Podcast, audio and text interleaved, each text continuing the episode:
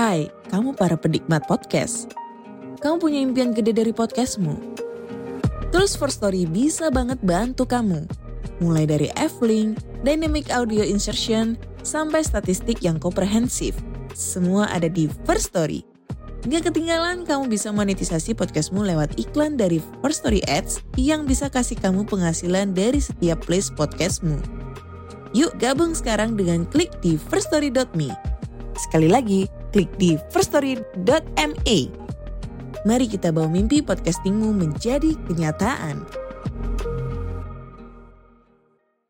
Halo para pendengar, apakah kalian pengen membuat podcast seperti saya tapi bingung mulai dari mana? Nah, saya membuat podcast ini dengan First Story, sebuah platform untuk membuat podcast yang UI-nya keren, lengkap, mudah digunakan, banyak fiturnya dan 100% gratis. Di sini kalian bisa upload episode podcast kalian ke semua platform podcast terkenal tanpa ribet. Menariknya lagi, di First Story kalian juga bisa melakukan monetisasi podcast kalian melalui iklan. Jadi tunggu apa lagi? Gapai potensi maksimal podcastmu dengan tools dari platform podcast terbaik bagi podcaster yang tersedia saat ini. Yuk, bawa mimpi podcastingmu menjadi kenyataan dengan mendaftar di firststory.me.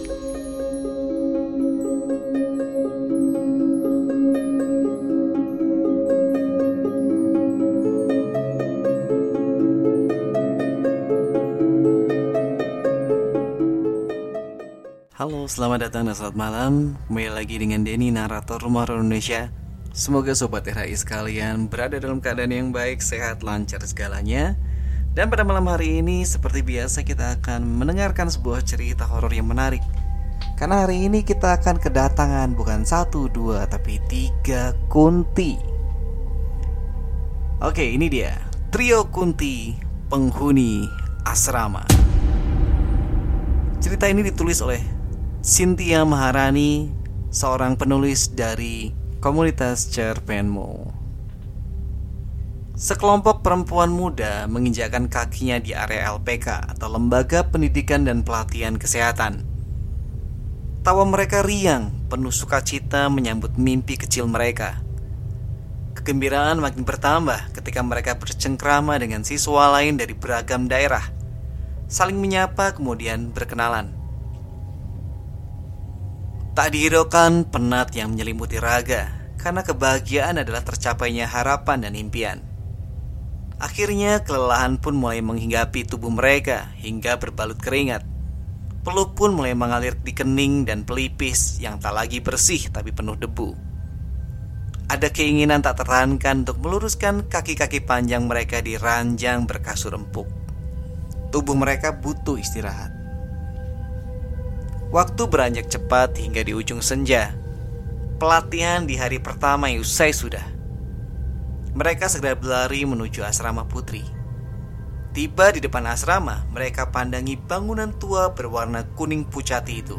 Sebuah bangunan dengan arsitektur klasik dan berjendela kayu jati. Pintu kayu berdiri kokoh, menanti penghuni asrama untuk masuk. Di atasnya bertuliskan asrama putri dengan tulisan italik atau miring. Tepat di depan pintu masuk, tiba-tiba berdiri bulu roma para siswa. Entahlah, ada aura berbeda yang sangat tidak nyaman mereka rasakan. Kulit tangan mereka mendadak dingin, meremang dan merinding tanpa sebab yang jelas. Mereka mengucapkan salam, namun tak terdengar jawaban dari penghuni asrama. Rupanya kamar-kamar masih sepi mereka 10 calon siswa asisten perawat yang akan menghuni asrama ini dan harus tinggal selama setahun lamanya. Ada rasa yang aneh ketika mereka memasuki kamar masing-masing. Begitu juga dengan yang dirasakan oleh Nina, seorang siswi dari Pemalang. Kenapa tubuhku terasa dingin dan tidak nyaman sama sekali? Pikirnya. Ia perhatikan isi kamar satu persatu. Tak ada yang aneh dengan kamar ini. Tapi kenapa kulit tanganku terasa dingin dan kaku? Rasa kantuk yang tadi tak mau kompromi tiba-tiba lenyap tak berbekas. Ia lihat jam dinding, pukul 5 tepat. Tiba-tiba saja ia dikejutkan oleh suara jeritan dari sebuah kamar. Nina pun segera berlari ke arah suara itu. Ternyata jeritan Lia di kamar sebelahnya.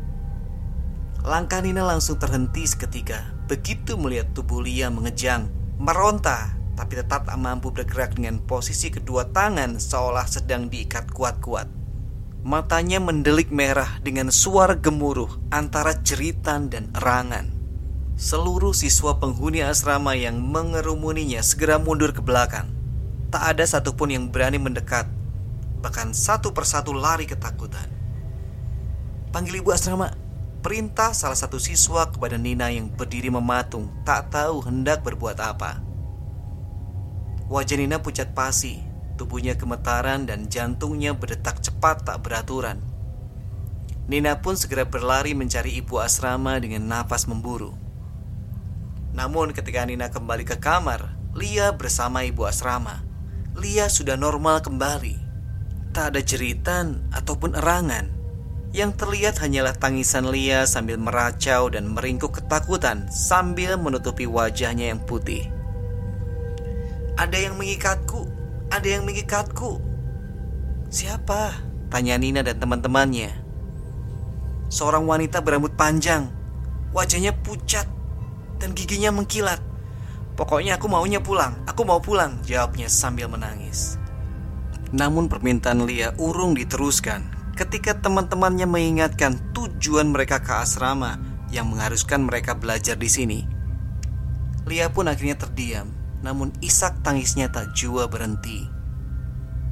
Menjelang Isya, Retno yang merupakan siswa paling berani di antara mereka tengah mencuci piring. Namun tiba-tiba ia mendengar suara gedor-gedor dari bawah wastafel, seperti suara seorang mengetuk-ketuk dengan palu. Berulang-ulang terus hingga ia kaget. Lalu ia menjerit-jerit minta tolong ketika ia merasa ada yang menyeretnya dari belakang. Seluruh siswa pun akhirnya berdatangan. Semuanya kaget melihat Retno diseret-seret oleh wanita berambut panjang dan bergaun putih, lalu diikat pada tiang dapur. Retno pun meronta-ronta dengan ceritan meminta tolong. Dan di atas tiang penyangga, duduk dua wanita pucat berambut panjang dengan kaki terjuntai ke bawah dan diayun-ayunkan sambil tertawa cekikikan. Semua mata siswa pun terbelalak, tak percaya dengan apa yang mereka lihat. Kuntilanak, seru semua siswa sambil berlarian tak tentu arah. Tak ada satupun yang berani mendekat. Mereka berlari keluar mencari pertolongan. Dibiarkannya Retno berteriak-teriak sendirian dengan suara tangis memilukan. Sementara itu, sang kuntilanak hanya tertawa cekikikan sambil mengikat Retno kencang-kencang. Begitu juga dengan dua kuntilanak yang menontonnya dari atas sambil uncang-uncang angge atau mengayun-ayunkan kaki sambil duduk. Tolong, tolong! Teriak Retno sekencang mungkin. Namun tangis Retno tak dihiraukan. Bahkan lengkingan tawa dari kuntilanak-kuntilanak itu semakin kencang. Retno pun berontak dengan sekuat tenaga Ditendangnya kuntilanak itu dengan kakinya yang kecil, namun tidak kena sedikit pun. Bahkan ikatan Retno semakin terasa kuat dan menyakitkan. Retno terus menjerit sementara kuntilanak itu malah tertawa riang. Dua kuntilanak lainnya malah menonton sambil tertawa-tawa.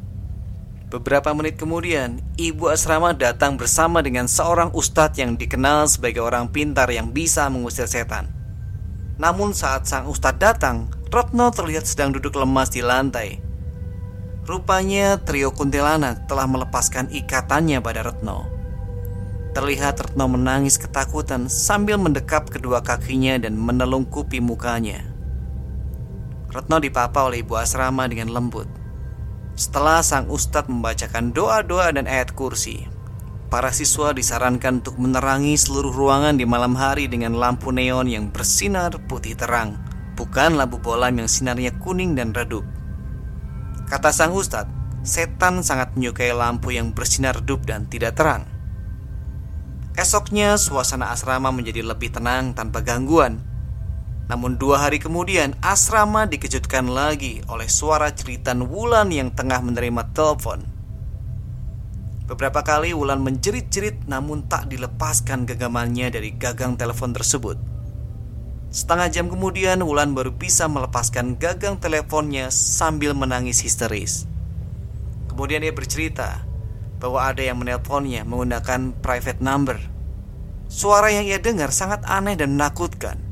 Ada suara dentuman, lengkingan, teriakan, cekikikan, dan gemuruh hingga Wulan menjerit-jerit. Esok harinya lagi, banyak siswa penghuni asrama yang menjerit-jerit juga karena melihat banyak kuntilanak berseliweran di dalam asrama. Ditambah lagi suara ketukan palu yang memekakkan telinga hampir di seluruh penjuru ruangan asrama. Mulai dari kamar, dapur, hingga ruang tamu. Dan suara itu lebih sering terdengar dari kamar mandi. Hal itu yang membuat para siswa ketakutan dan tidak mau tidur dalam asrama. Mereka lebih suka beramai-ramai tidur di kantor LPK. Namun tak berapa lama, suara ketukan menjalar pula hingga kantor LPK, sehingga para siswa semakin ketakutan dan tidak bisa tidur nyenyak. Melihat para siswa enggan memasuki asrama, akhirnya pihak LPK kembali mengundang Ustadz untuk mengusir setan-setan pengganggu. Setelah memberi doa-doa dan menelusuri seluruh kompleks asrama, sang Ustadz berkata, Usahakan kalian semua sebagai penghuni asrama untuk memperbanyak membaca ayat kursi. Makhluk-makhluk halus penghuni asrama berasal dari pohon mangga tua di depan SD di samping gedung LPK. Mereka suka iseng dengan mengganggu para siswa baru yang menghuni asrama. Akhirnya semua siswa mengamalkan perintah sang ustadz dengan membaca ayat kursi setiap hari. Alhasil suasana asrama kini menjadi kondusif Tak lagi terdengar cerita-cerita para siswa. Namun begitu, masih ada saja siswa yang merasa terganggu. Seperti suara-suara ketukan palu yang dihantamkan di meja, tembok, atap, bahkan lantai. Sebagian siswa juga masih merasakan hadirnya seorang di sekitar asrama yang tak terlihat wujudnya. Salah satu yang merasakan hal itu adalah Laila, Siang itu sekitar jam 12 siang, Laila memasuki asrama sehabis pelatihan. Aura menyeramkan di ruang tamu terasa sekali, hingga bulu kuduknya terasa meremang. Ia merasa di belakangnya ada yang mengikuti, namun begitu menoleh, tak dilihatnya seorang pun di sana. Saat masuk ke dalam kamar, tiba-tiba hawa dingin menerpa tubuhnya. Padahal suasana siang begitu terik. Ia merasa ada yang mengawasi dirinya namun tak didapatinya seorang pun di kamar. Untuk mengurangi rasa takut, ia nyalakan musik dari ponsel sekencang-kencangnya. Aku merasa ada yang memperhatikanku, tapi aku tak melihatnya sama sekali. Tapi aku yakin dia memperhatikan aku, kata Laila. Ternyata teman-teman lainnya juga merasakan hal yang sama. Hampir seluruh siswa di asrama merasakan hal itu. Akhirnya mereka sepakat untuk bersama-sama meskipun mandi harus berdua sambil menyalakan musik sekeras-kerasnya agar suara ketukan palu yang hampir terdengar setiap hari tak masuk ke dalam telinga mereka. Terdengar suara seperti diketok-ketok. Begitu terus suara yang menemani para siswa penghuni asrama setiap harinya. Lama-lama mereka menjadi terbiasa mendengar suara itu namun tak dihiraukan sama sekali karena mereka sedang belajar. Belakangan mulai tercium bahwa tahun lalu pernah ada siswa yang meninggal dalam asrama karena diduga serangan jantung.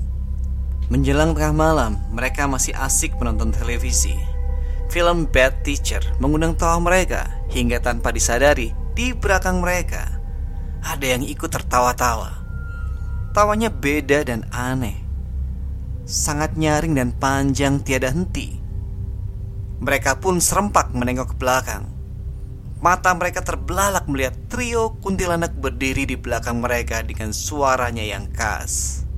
Tak ayal, Lia, Retno, dan Wulan pun mendadak pingsan. Oke Sobat RAI, itu cerita kita buat malam hari ini. Serem banget ya. Semoga kalian terhibur Sampai ketemu di cerita berikutnya. Oh ya jangan lupa Kalau kalian punya cerita yang ingin saya bacakan Kirim aja ke denny.ristanto1104 at gmail.com Sampai ketemu di cerita berikutnya. Selamat malam Selamat beristirahat